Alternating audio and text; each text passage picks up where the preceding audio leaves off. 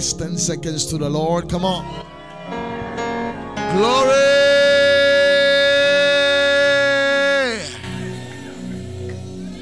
Hallelujah.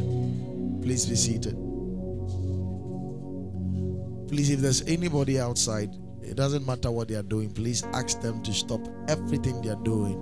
Let them come inside. When it's time for the word of God, nothing else matters anymore. So, whatever is going on outside, please tell everybody to come inside, to come and listen to the word of God. Hallelujah. Oh, my goodness. You know, I can't continue teaching if I'm not getting a response. Hallelujah. Glory to God. All right. Um, I planned on ending our series on the 10 precious remedies against Satan's devices. And I trust you've been so blessed by this series. And I believe it has really um, helped you in your Christian journey.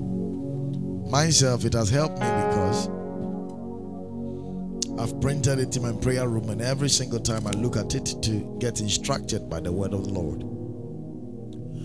There's a reason why God told Israel to put the laws on headbands and handbands, write them on top of their walls so that they don't forget.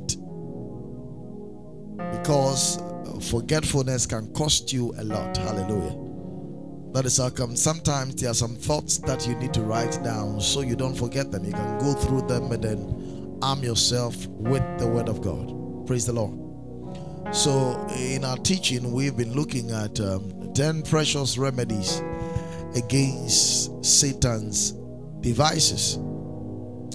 And then we said that um, the first remedy, remedy against Satan's device is what we call walking by the rule of Scripture. Walk by the rule of Scripture, which means the Word of God must be your guide. The Word of God must be the circumference or boundary within which you operate. You don't operate beyond the Word of God. Number two, we said, don't grieve the Holy Spirit. Because in this ongoing spiritual warfare, the Holy Ghost is your greatest ally or your greatest help. And without him, you, you can do nothing. So you need the help of the Holy Spirit to bring guidance and direction to your life. So you don't grieve him. We mentioned nine things that grieves the Holy Spirit. Number three, we said pursue heavenly wisdom, and we said the foundation for engaging in heavenly wisdom is the fear of the Lord, because the fear of the Lord is the beginning of wisdom. We explained the four kinds of wisdom and the three sources of wisdom. And we said that the number four is to resist Satan's first overture immediately. That means any thought any um, imagination that seeks to give you an idea of how you should execute darkness must be resisted immediately. You don't we don't wait for it to grow because it's a seed. A thought is a seed. And we explained the three uh, processes of temptation. Hallelujah. We said number five, strive to be filled constantly with the Holy Spirit. And we explain how the Christian can be filled with the Holy Ghost. In Ephesians chapter 5, verse 18 to 20, uh, the, to the verse 20, the Bible tells us to speak to ourselves in psalms and hymns and spiritual songs, singing and making melody in the hearts unto the Lord, and giving thanks always. So it's um, uh, the point number five and then number six we said remain humble. Humility is a weapon satan cannot resist. The bible says that god gives more grace to the humble and he resists the proud. And we explained that pride humility is first of all your attitude towards god and how you reverence him in holy and sacred things Humility also is your attitude towards yourself, how you see yourself, how you grade yourself. And humility is seen in how you see others, how you treat others. Number seven, we said that remain maintain a strong and constant watch. In other words, be on guard. And we explained the three gates that every child of God needs to be very careful. If Satan wants to keep you in an addiction, he uses these three gates. If Satan wants to keep you in bondage, he uses the three gates. We said the first gate is the what? The eye. Second gate is the ear. And the third gate is the heart. So, what you hear, what you watch, and what gets into your heart is very important if you want to walk with God and if you want to resist the, uh, the, the onslaughts of the kingdom of darkness. Praise God. Number uh, eight, right? We got the last week. We said maintain what? What? Constant communion with God or maintain communion with God constantly. And we said to commune with God is not necessarily prayer, in as much as prayer also is an aspect of communion.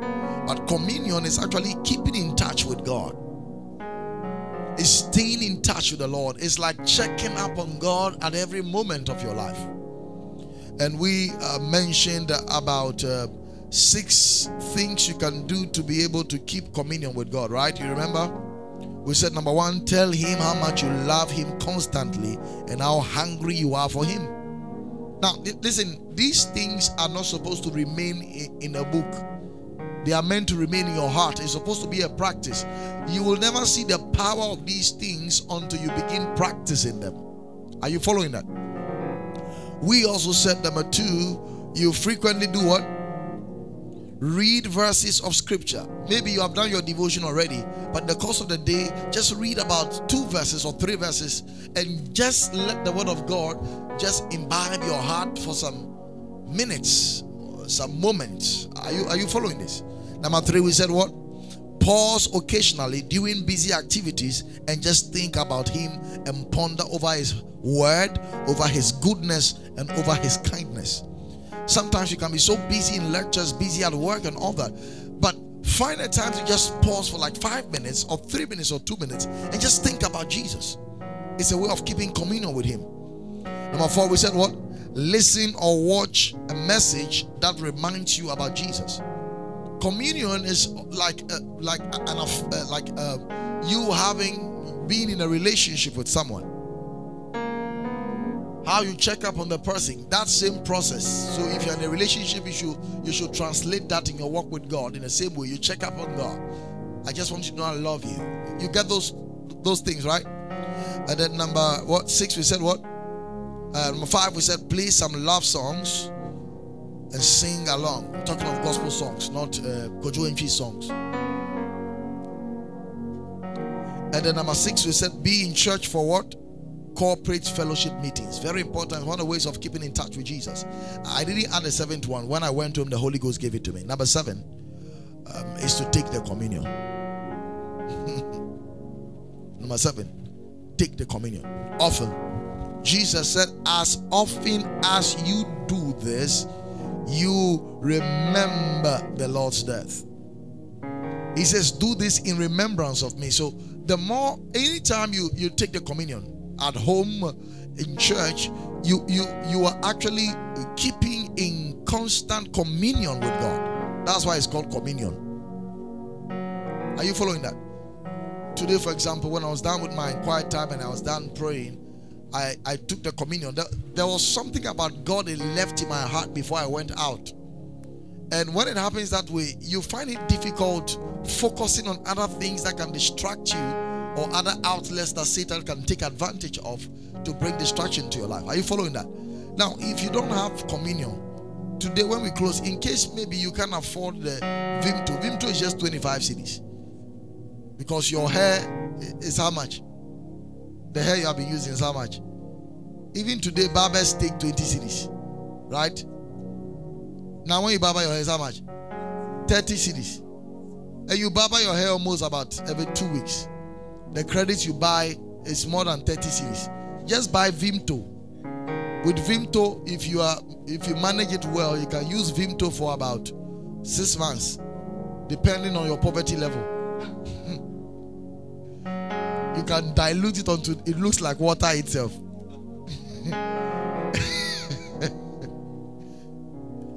Hallelujah. So you get Vimto, and then you get you put it in your bedroom.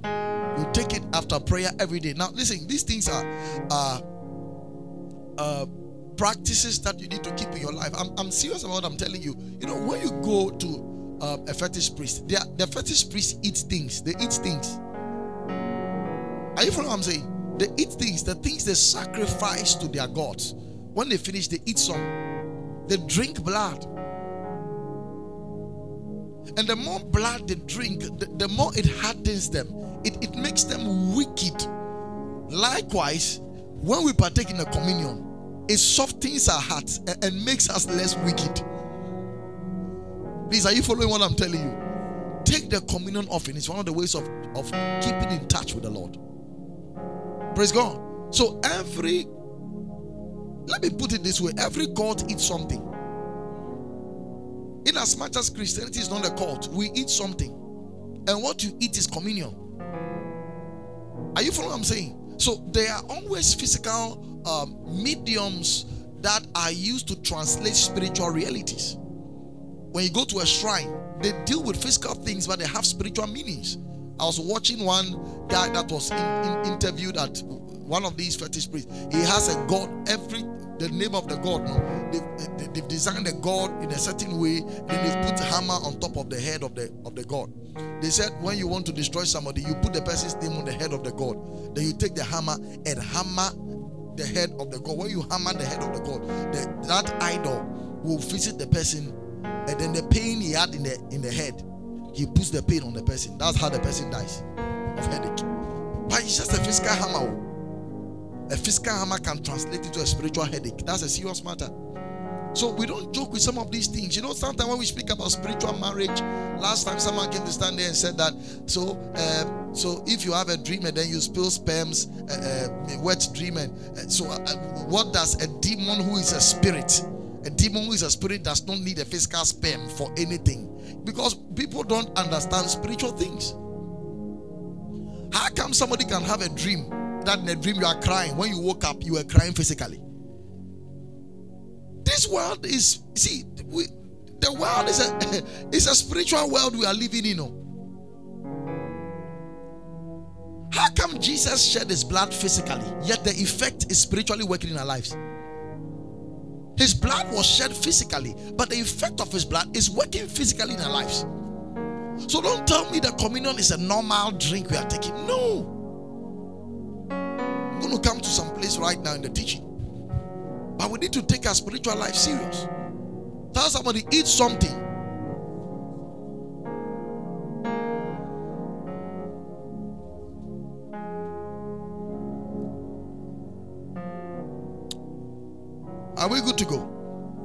So we're going to do number nine, number 10 as the Lord gives us grace. Are you ready? All right. So number nine, the ninth precious remedy against Satan's devices. Are you ready? Combat Satan in Christ's strength and not your own strength. Combat Satan in Christ's strength and not your own strength.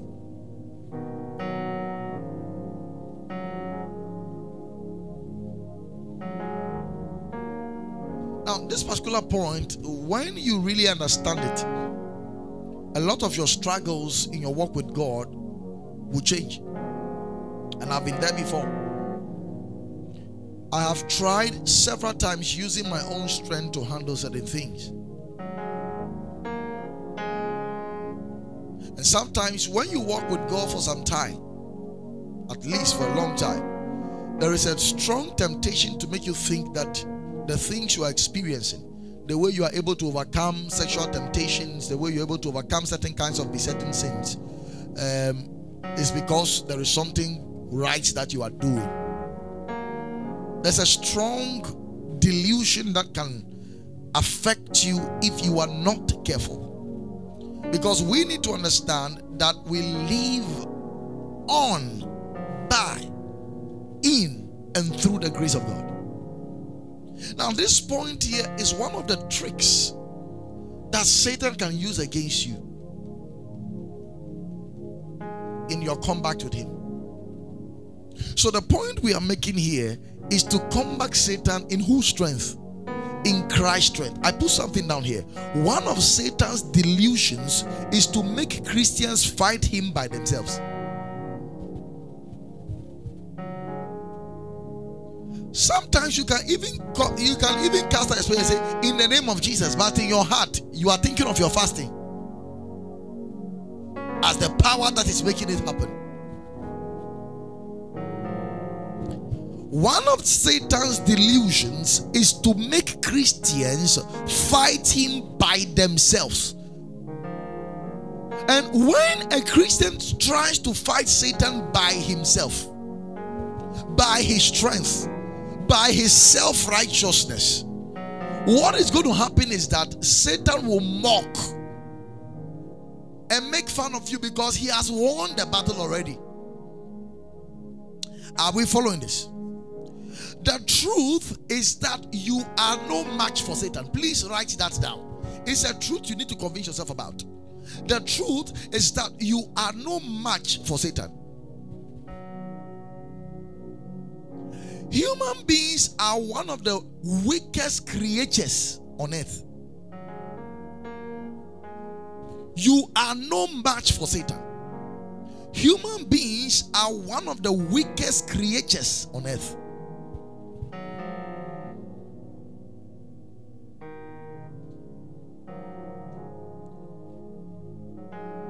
Are we following this? In spiritual warfare, the quickest way of being defeated is to fight in your own strength. In spiritual warfare, the quickest way of being defeated is to fight in your own strength. I'm teaching you some very vital principles that will help you in your Christian life. That is why the books the Bible says in the book of Ephesians, chapter 6, the verse 10. You can read that. Ephesians chapter 6, the verse 10. The Bible says, Finally, my brethren, what? Be strong. Where? Where? Where now? In the Lord. And where? And in the power of his might. Please Let's read it. Let's read this together in, in the voice of a stadium. Are you ready? One, two, go.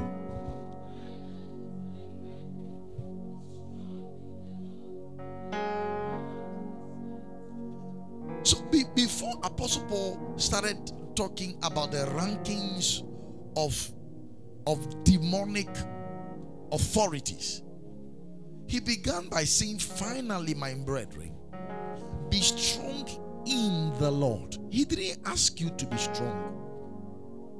He said you must be strong in the Lord and in the power of his might, which means that our strength is always drawn from the Lord on a daily basis.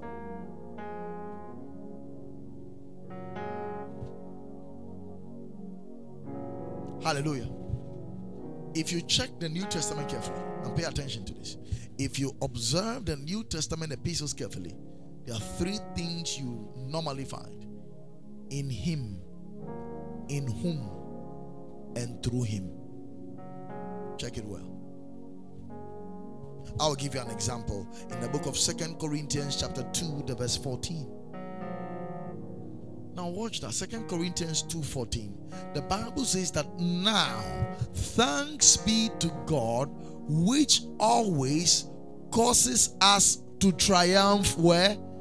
Are you seeing a thing? In him in whom in Christ and through Christ. These are the ones you find in the New Testament epistles.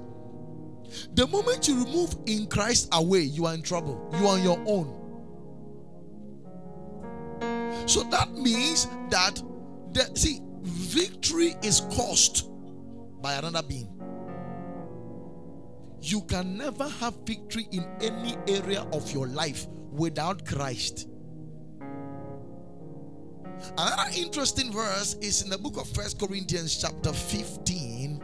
Um, I think uh, the verse, um, uh, let's try the verse 56. All right. Now look, he says the sting of death is sin, the strength of sin is the Lord. Look at the next verse. The verse 57. Now, can we read together? I'm reading to you the stadium voice. One, two, go. But thanks be to God, which gives us the victory through our Lord Jesus Christ. Did you see that? So, hear me. Any journey, any spiritual activity that is not done in the strength of Jesus Christ is defeat to begin with. Have you ever decided you're going to embark on a three days journey and you went there as a champion? And you realize that by the end of the three days, you didn't accomplish anything. Have you noticed that before? You wanted to do seven days fasting, you wanted to do uh, seven days uh, prayer meeting. You, you decided you're going to do an all night for three days because you began to feel bad that the way your spiritual life has gone, you don't like how it, it is. And you said, Charlie, this week I'm going to do some, some three days non stop all night. You add non stop. How did it go now? You took a decision without strength. I've tried that several times. Sack is a testimony. Minister Sack is a testimony because I live with him. When I was doing the 40 days, Mr. Sack said he would do 40 days. Hey. He started day one, day two, day three. Before we realized he started with coconut. and the coconut, I said, Mommy, the air dino pa. Let me me. He was with Minister Collins those times. So there was a place they have been going to eat. They, they didn't see the guy eating. Anytime he comes, he's fine, he's strong, and everything. So one time, ah, they were going to break their scissors. They are doing their normal scissors to. And they say, ah, eh, and I say, ah, money I know why What about the not pay that now?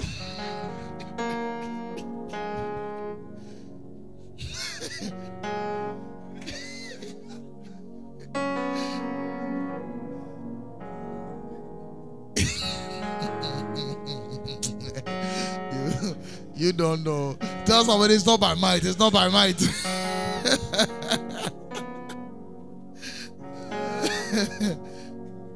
it's not easy. Oh. It's not by might. And if you've been here for some time, I've told you when we started the fasting journey, started about 16 years ago. We started seven days dry. Me and then one of my pastor friends. And then another guy who I think were three or four. On fire.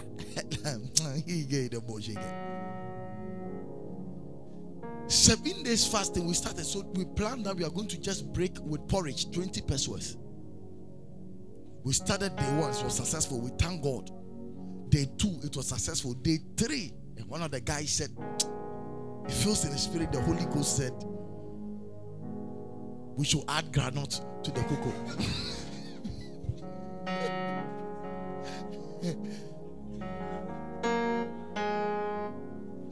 We all were hungry. So we said, if God has spoken, who are we?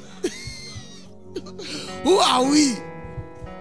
And then we added the granite to it. Day four, the guy came back and said, The Holy Ghost said we should add bread, 50 pesos to it. We said, if God has spoken, who are we to deny that voice? Day five, the guy said the Holy Ghost said we should increase the porridge to 50 pesos. We said that's a familiar spirit. a spirit that is always increasing your diet. That spirit.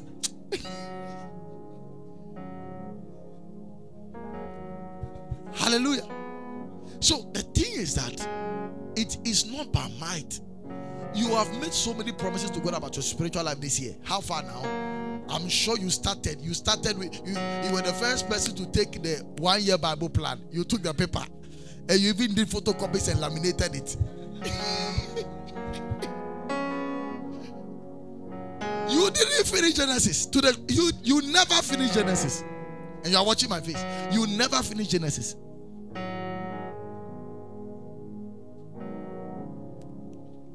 I ended at Ruth. Auntie Ruth.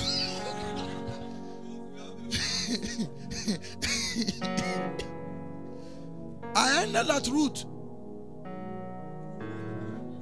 Ladies and gentlemen, beloved, I ended at Ruth. So mimpo me nso ma laminate no the one year plan I've laminated it. Gidi gidi gidi kokoti.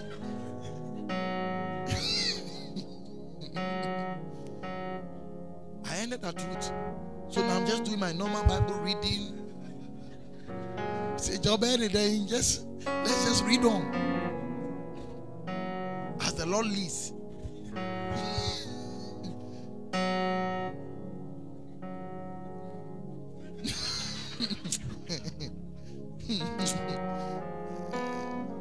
Ose man udu hefa.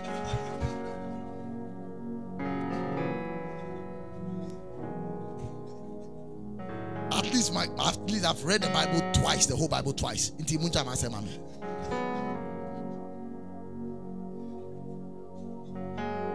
Hallelujah.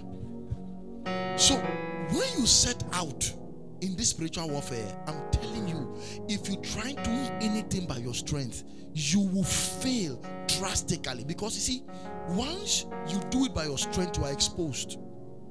And Satan is able to help you get defeated.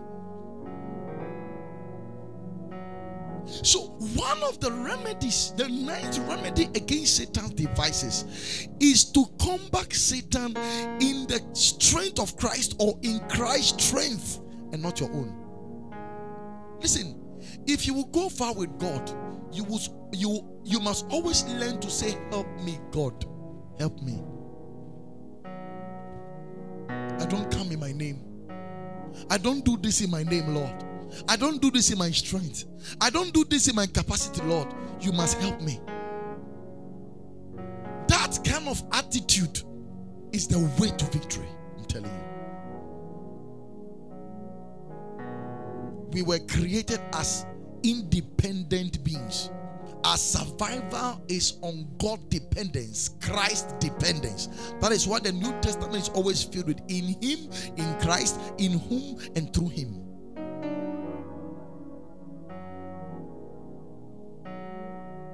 I tell people I am not one of the best teachers in the world. I'm telling you the truth. I am being helped by God.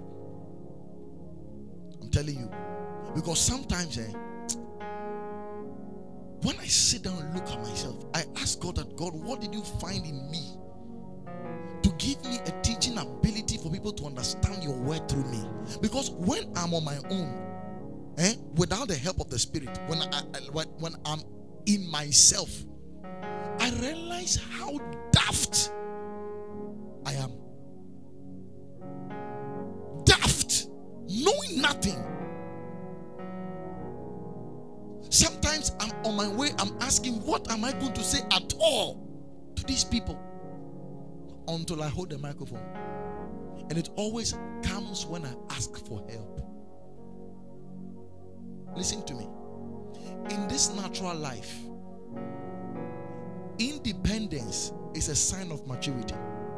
When you leave your parents' house, that I'm working, I have a salary of 4,000 Ghana cedis. I don't need to stay with my parents anymore.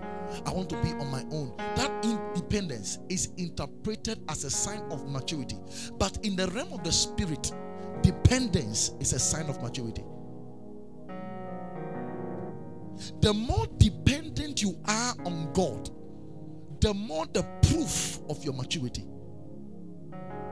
Check any man who has walked with God for a long time that person always seems to be useless without Jesus. He always seems to be useless. He's always thanking God. He was he's always saying, God, I'm nothing. You are everything to me. Without you, I can do nothing. So, in the realm of the physical, independence is a sign of maturity. In the realm of the spirit, dependence is a sign of maturity. A.W. Tozer was so close to Jesus that he, when he's even buying a bulb for his church, he asked the Holy Ghost which bulb he should buy. Can you imagine how God dominated he was? How God dependent he was?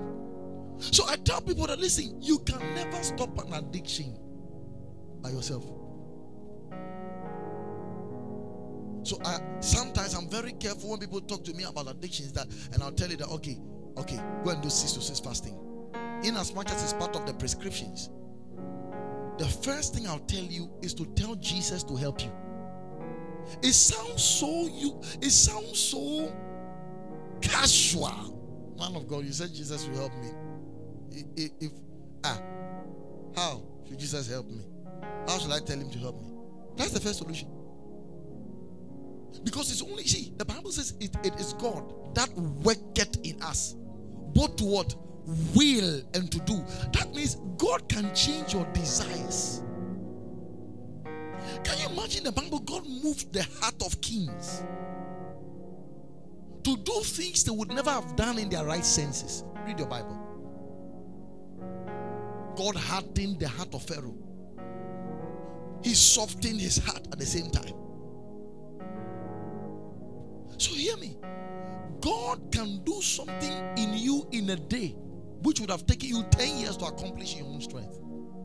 I'm telling you. So that is how come God gave us spiritual weapons because we can't do it on our own. He gave us the blood of Jesus. I come by the blood of Jesus. That's how come you don't come to prayer in your own strength. You come to prayer by the blood. I think about two or three days ago, um, Minister Wisdom sent me a video. Maybe you can share it on the church page so to look at it. About some serious legality issue. there was one young guy that appeared in like a spiritual court system where either someone in his family killed a small boy and spilled the blood of the small boy, and the boy was in his school bag. He's a dead person. His ghost was still in the school uniform and the school bag and then he was his blood was crying against the guy. And the guy the, the, the, small boy was saying that they killed me but they shed my blood. I was not supposed to die at this time. And then the man the judge that was in the courtroom the the young boy that was also being uh, that was also part of the court system who the blood of the young boy was being witnessed against him said that yes your blood was shed innocently and I cannot be forgiven my own. But I plead the blood of Jesus Christ, which speaks better things than any blood. Once he said that, the boy argued and said, But my blood was also innocent. But he said, The blood of Jesus is more mightier than yours. Boom! Then the young boy disappeared. That's the first stage of this young guy's victory.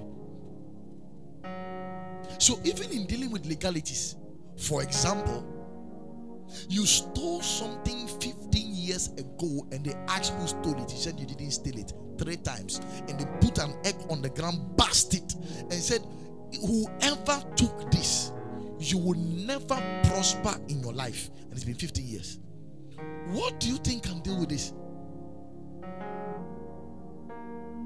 Except the blood of Jesus. Tonight, I just got a prayer topic. We are going to plead the blood over every legality Satan is using against our life. You didn't understand what I said. I said we are going to plead the blood. Listen, you see, when you are a pastor, you must be, you must be, see, you must have a very huge heart as a pastor. I'm telling you. Because you hear things. Some of them will kill your heart, some of them will break your heart. But you must have a big heart. When somebody or you hear that somebody has fallen into a certain kind of immorality, be very careful to judge. And I'll tell you why. There are some kind or levels of immorality. Please pay attention to me carefully. There is a certain kind of immorality that came by temptation. That one is easier to deal with. Please, are you following what I'm saying? Listen to me carefully. There is a certain kind of immorality that is in your genes. You inherited it from your parents. And number three, there is a certain kind of immorality that actually is a legality. There is a man of God who impregnated a lady and denied it. And the girl sat on the floor and said, You, you will sleep with women all your life until you are disgraced. See, that one is not scriptural. The guy can see flee fornication, but he will run to it. Please, are you following what I'm saying? Now, so I said there's a kind of immorality that is what? By what? Oh, this class is too weak. By what? By temptation. So it happened that you were tempted, you don't know what happened, the thing was finished. There is another one that comes by what? It's, it's in it's in the genes. Your father had 30 children, married 10 wives. So that tendency is there, is inside, is in your blood. And the third kind is what? A legality. It may be a curse. That is in the family. No matter you can be a tongue talking Christian, but that's an issue. So if you're a pastor, you don't understand this thing, you will kick everybody away from you. Are you following what I'm teaching you carefully? So, Christians, be careful. Be careful who you judge.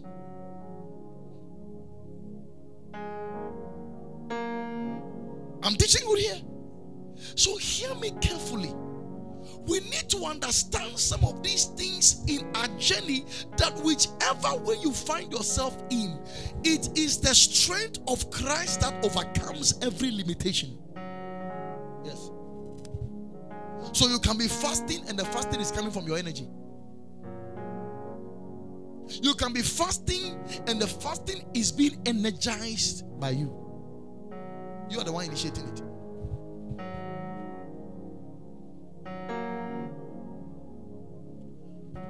If you witness, you realize I've had some health challenge for some for some weeks now. In the beginning of the year, God used three voices who are spiritual fathers in my life to tell me to hold on with fasting for some time. And I was still doing it. You know what I said?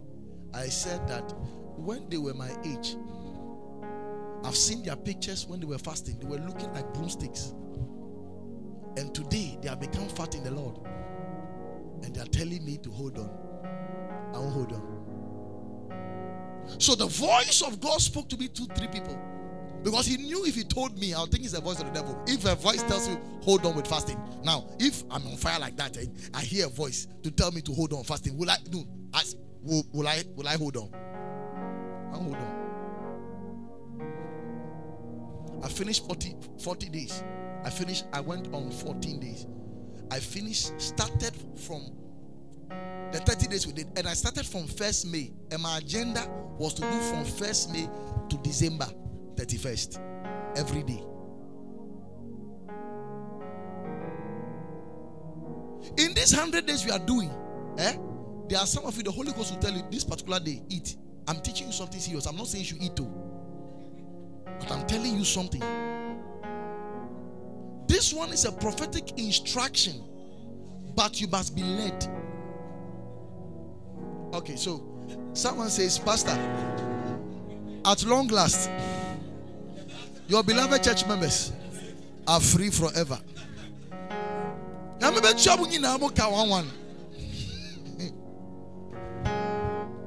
You see, I'm a very, you see, I understand spiritual things. So, so when I'm talking like this, I know what I'm saying. So please let's understand the ways of the Spirit. So I still continued without understanding. And it ended me terribly. See, when I, as I'm preaching to you, I'm preaching to you by grace. I smile to you because the church must survive. I'm telling you the truth. Climbing the staircase is even a challenge, but I have to. It's my duty as a pastor because I, number one, I love you guys. I can't live without you. I'm telling you the truth. And number two, if I stay home for a long time, I'll get rusted. And I know the damage I've caused to Satan. So if he sees me not praying, not doing anything, acting spiritually, I'll become Yashe. Please, are you following what I'm saying? I'm teaching you some serious things here.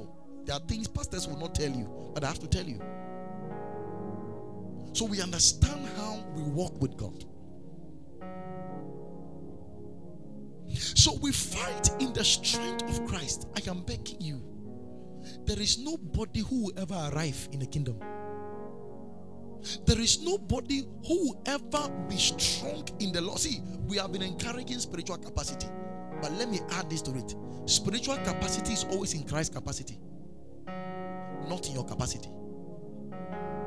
Spiritual capacity is in Christ's capacity. How enlarged Christ is in you. It is not how you are enlarging, it is how Christ is enlarging in you. So, spiritual capacity is Christ's capacity in you. Don't forget that. So, when we say you are growing spiritually, we are saying Christ is enlarging in you. We are saying Christ is being magnified in you. We are not saying that you are not becoming a big boy, big boy wizzy. That's not what we are saying. So we are telling you, grow, increase capacity. But the capacity we are talking here about is Christ. Because a time may come, eh, you may be proud about your capacity and look down on others who you think they don't have capacity. And that can be your undoing. So you can see some group of people, you're like, children of the Lord.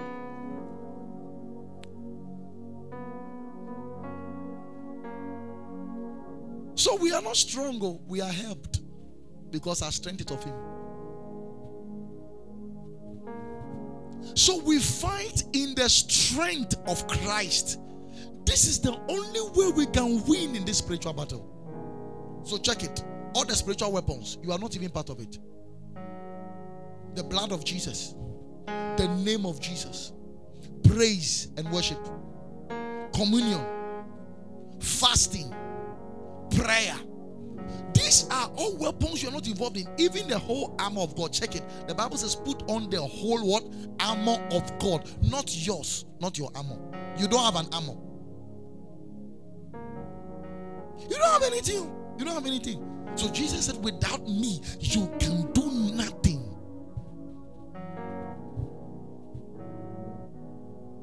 So learn to use the word help me. I come in your name. Thank you for your blood. Thank you for your mercy. Thank you for your grace. Lord, I know I'm able to fast, but you are the one helping me. Lord, I know I just prayed 10 hours, but without you, I can do nothing. When you start doing that, eh, Satan is not happy about it. Because Satan wants you to trust yourself. See, I had one dream and it changed a revelation in my life. You all know it's been almost two and a half years. I fast almost every day of my life. Two and a half years non-stop. I had a dream some few months ago, and in the dream there was a fetish priest, heavyweight fetish priest, thick tall man with his dressed like a fetish priest, and he came to challenge me. And in the dream, all what I remembered is my the fastings that I've done. So it was a challenge, and he told me to. That's a cutlass day. I should take the cutlass. If I'm able to cut him, I'm a strong man. I said, This guy is about to see something in his life. I took the cutlass. I blew in the name of Jesus. In the name of Jesus. But in my mind, it was not in the name of Jesus. It was in the name of my fasting. And I took the cutlass. I said, This guy is about to die. Oh. I cut. Boom! The thing bounced back. I cut him. Boom! Bounced back. That time, form the thing can, can bounce back. I started getting disappointed myself, and in my mind, I knew I've lost the battle, and I ran away. and I woke up from the dream. I'm not talking about about last four years when I was. I'm not talking about last ten years when I was growing the Lord. Though I'm talking about now. When I woke up from the dream and I knew there are levels and rankings and dimensions. See, there, are principalities, eh? Their size and their weight is the whole of Ghana. Their one leg is like the whole of Ghana. One principality. Go and check your Bible. There's one angel. His one leg covers all the seas of the world. His one leg. An angel. And the Bible says we wrestle not against flesh and blood. So, what makes you think it's your sister says fasting? Thou. Eh, See what you're talking about here? What makes you think it's your 10 hours?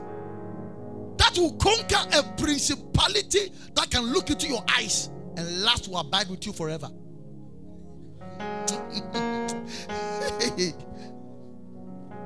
So listen to me. You fight in Christ's strength. Listen, if you want to keep a consistent morning devotion, I understand the power of discipline. But first of all, understand the power of trusting Christ as your help. He says, I can do all things through, through, through Christ which strengthens me.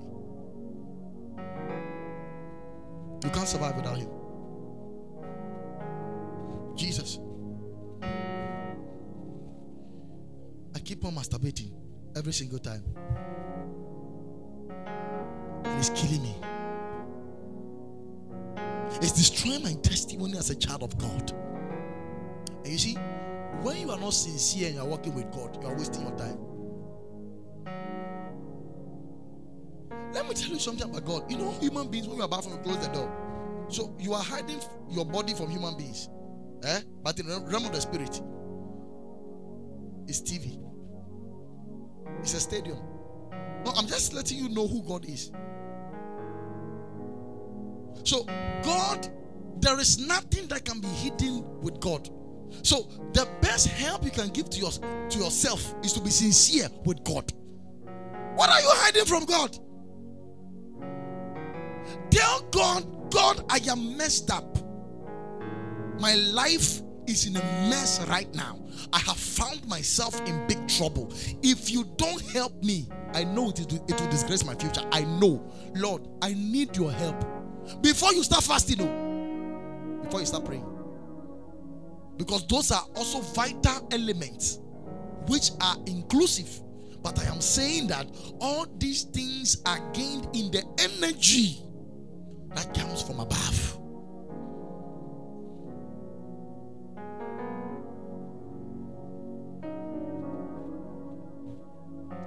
Are you following this?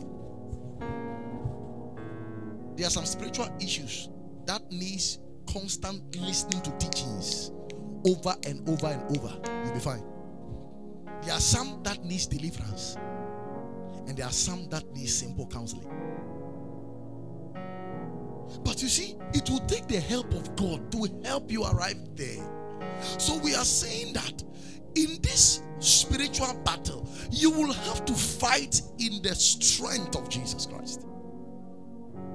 I beg you, if you are trusting yourself in any way, if you are trusting yourself in the years you have walked with God, I know a man that walked with God for about 40 years, and in the latter part of his ministry, he destroyed his ministry. How many years have you walked with God? Never arrive. Tell someone, never arrive. So his blood, his name, his praise, his glory. These are weapons we fight with. Lift your hands and make this confession. Say, Jesus, I acknowledge today that without you, please, I want you to mean what you're saying because listen, in this spiritual atmosphere, everything is happening now. Don't wait for me to lay hands on somebody for the person to fall down before you realize something is going on. No, no, no, no. I'm telling you, words are spirits. He says the words that I speak to you, they are spirit in their life. Say, Jesus, today I acknowledge that without you, I am nothing. I have tried and I've tried again and I've noticed that you are my strength. You are the solution. In fact, the only solution to every trouble and every need that I have today.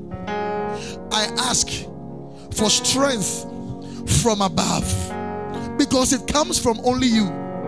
Help me to live for you and that I will glorify your name when you help me. In Jesus' name. Finally, in the book of Judges, chapter 5, the verse 20. Now, when I was reading the book of Judges, okay, something happened. I saw something. This was about the prophetess Deborah with a man called Barak. Deborah was a prophetess, and Deborah uh, uh, called on Barak to come and aid him to raise an army to fight the king of Caesar, Sisera. Because that king was so strong that he had 900 chariots of iron and he oppressed Israel for 20 years. Go and read it in Judges 4. He oppressed Israel for 20 years and they could not defeat him until God raised the judge, Deborah. And Deborah raised Barak. And Deborah gave them prophetic instructions on how to defeat him and gave a prophecy. So, so Barak raised 10,000 men, and, and to the glory of God, Jabin, who was the king of Sisera, who, who kept Israel in captivity and suffering for 20 years, was defeated. He, in fact, he was even defeated by the hand of a woman. And they were beginning to give a prophetic praise to the Lord on how victory came. And and and when I found this verse out, I was amazed. Check it out. He said, They what? They fought from where? From heaven. Weren't they fighting on earth? you don't go. Are you getting this thing at all? They fought from where? From heaven. There. Another word for stars is angels. The angels in their courses did what? Fought against Sisera, which means it wasn't the 10,000 people who were fighting.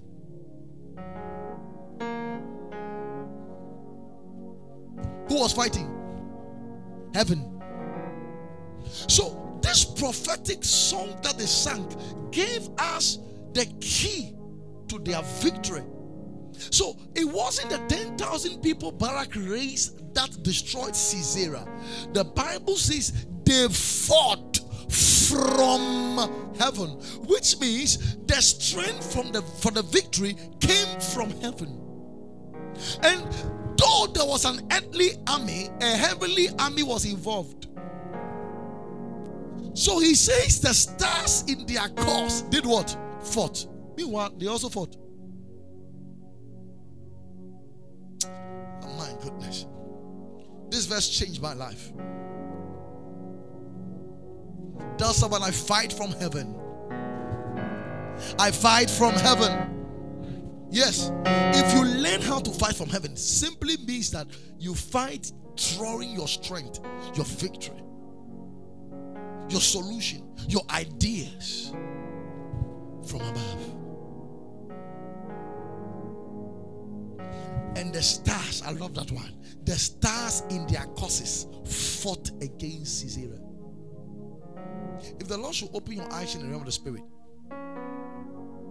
you appreciate the number of angels that are keeping you alive every single day.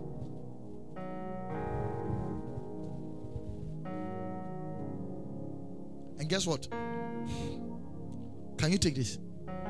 The more you are growing spiritually, the more stronger your angels become.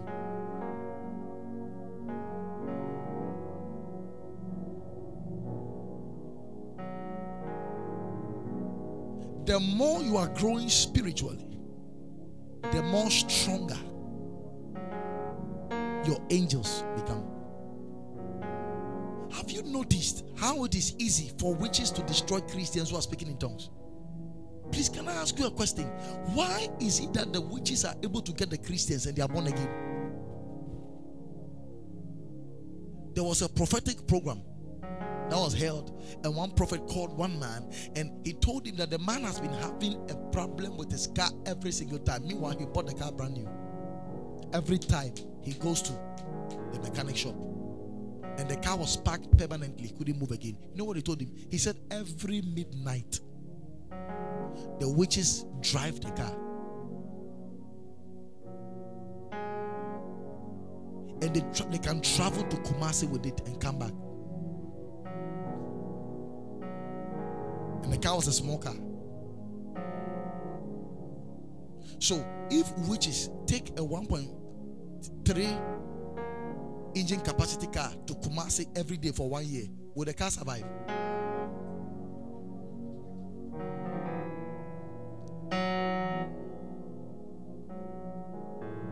Now, a logical person will tell me, How can the car be parked there and the witches are driving?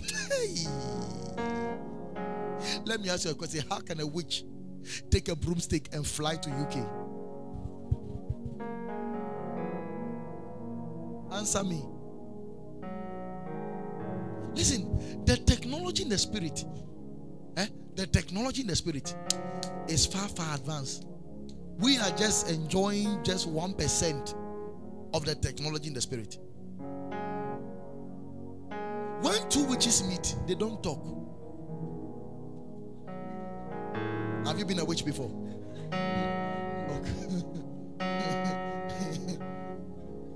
when two witches meet, they don't talk. They just look at each other and they are talking. It's a technology. So we are now using FaceTime and Zoom. There is Zoom in the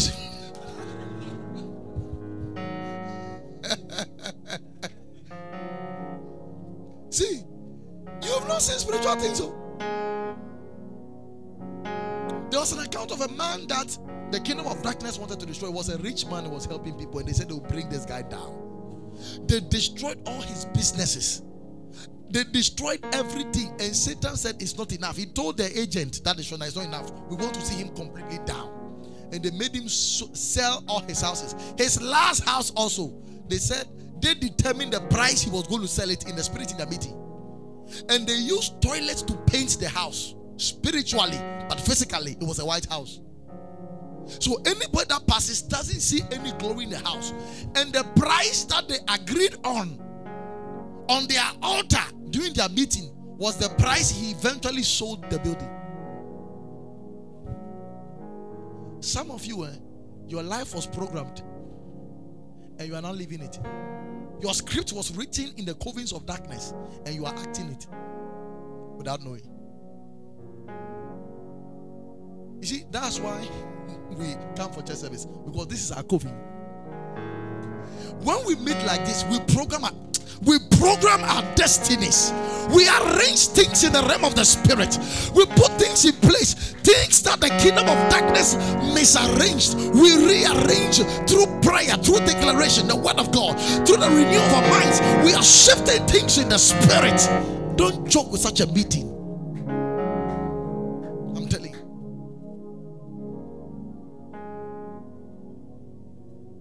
Next week, I'll be sharing with you. Because you see, the Bible says we are not ignorant of the devil's devices. I'll be speaking on the last point, which we call pray match. That's the number 10. We're going to talk about last, next week. And you'll be shocked to know an account I heard of one guy who was from darkness and came into light and was warning Christians. He said that Satan is too organized.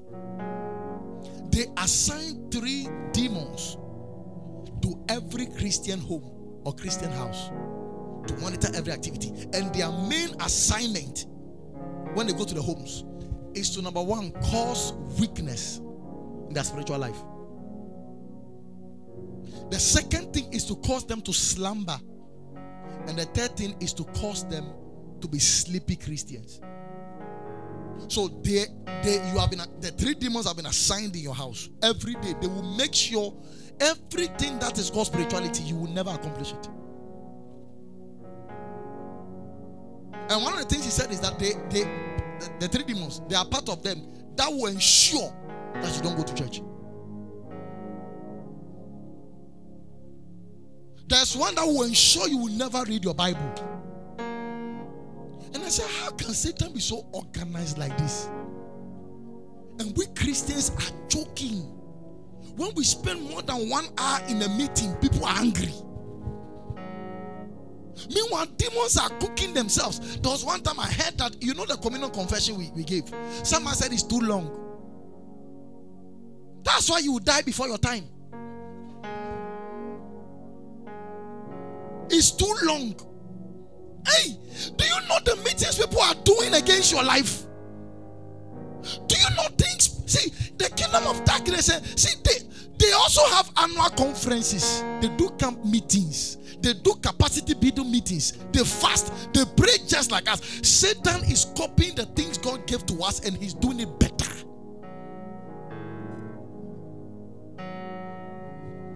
It's too long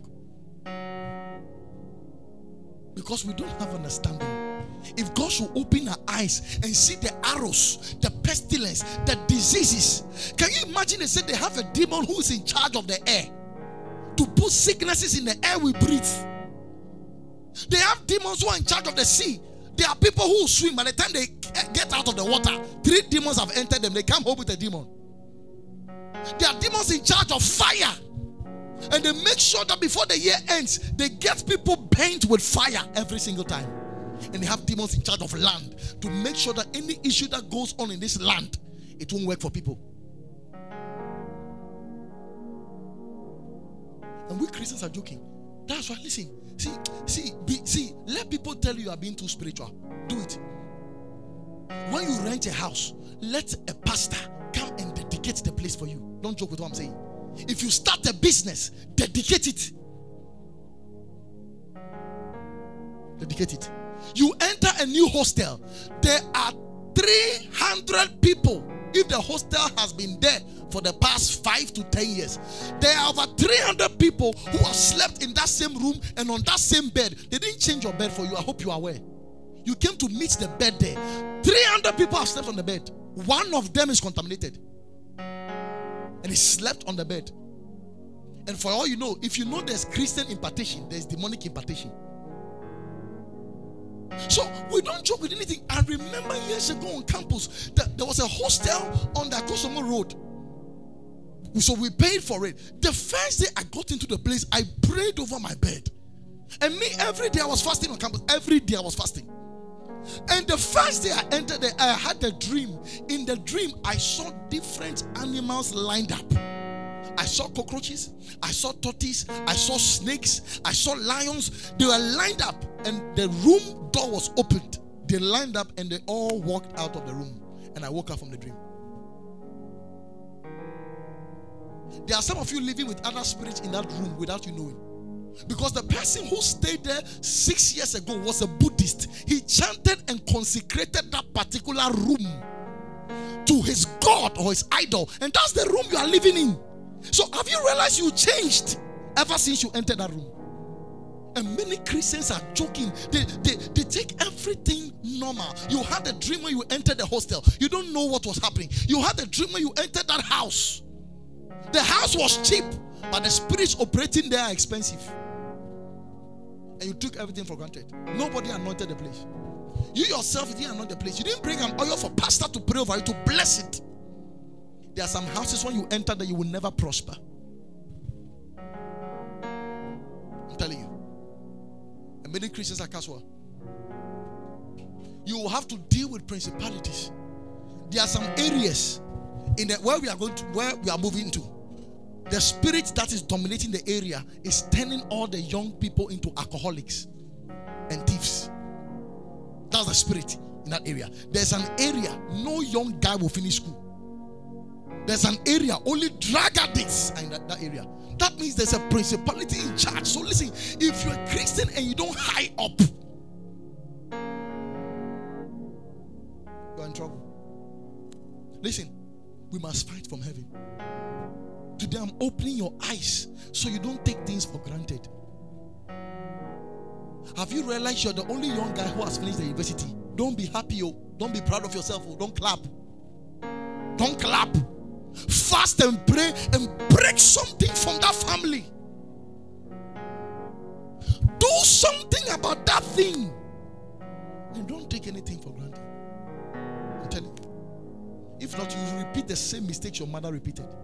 You do the same thing your father did. You do the same thing your aunties did. You do the same thing your uncles did. If you don't get serious in your walk with God, I know what I'm saying. I've walked with God for some time. I have some experience.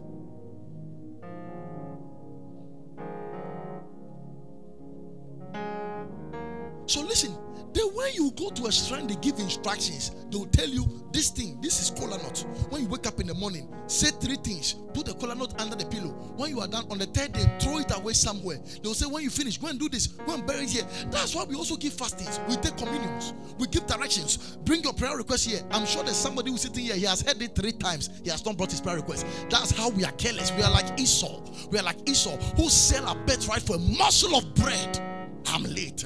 Uh, I'm hungry. Uh, I need to go because I'm tired. We don't understand this thing. There's a satanic church in US. They meet at 8 o'clock. They close at 4 p.m. What are they doing? They are cooking themselves in the spirit they serve. But you see, the church is weak. So now pastors must design messages that makes them laugh and, and, and, and, and make them joyful. He must not talk about sin because when you talk about sin, uh, people will leave the church. So you don't talk about certain things and the pastor will make everybody excited. We preach for only 30 minutes because we don't want to bore the church. We don't want to make the members unhappy. So we want to do things according to how the church wants it to be. This is what is raising a lot of weaklings in the body of Christ. Christ because we don't understand that we are in war. We are in war. And the things the Lord is showing me that is coming, that is coming. If you are not serious with God, that wave will blow you along with it. Please rise up on your feet. I want us to pray this serious prayer. You want to pray the Father in the midst of this darkness, preserve me and my generation. Lift your voice and begin to pray from the bottom of your heart. Pray this serious prayer that in the midst of the darkness, preserve me and my generation. In the midst of the wicked generation we live in, preserve me and my generation. Cry to Jesus in prayer. Let a panakatoda, let a takanja the tatai, let a tapalakuya beshala, arapatata, akala lela, yelona, rakaba, yana. Anantolata La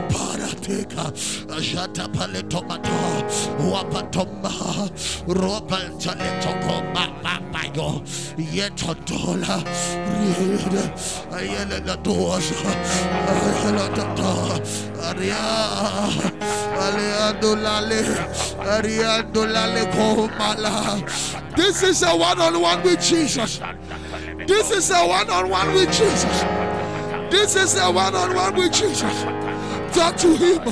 Pour your heart. Pour your heart. Jesus, save me from this generation. Save me from the darkness that is ongoing. Wash me and cleanse me. Preserve me, Jesus, in this wicked generation. Lift your voice and pray.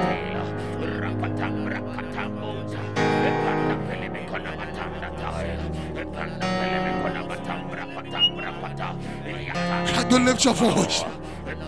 Can you increase your voice? Can you cry to Jesus?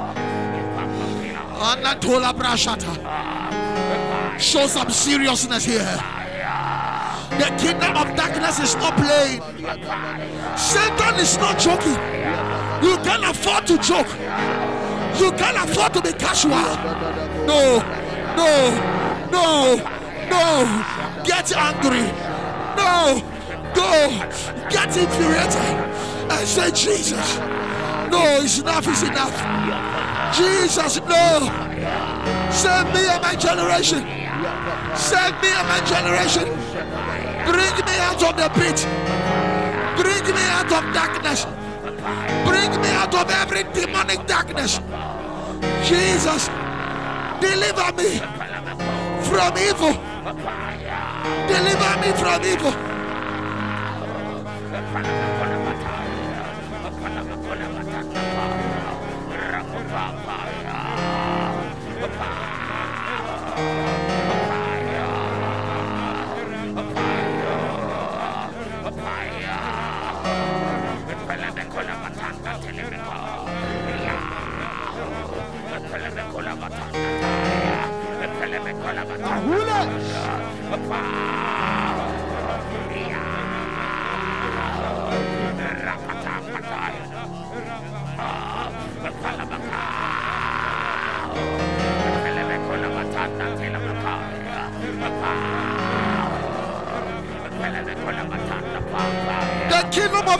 Is not joking.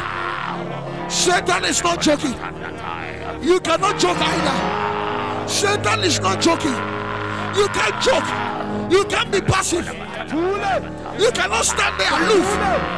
Lift your voice and travail.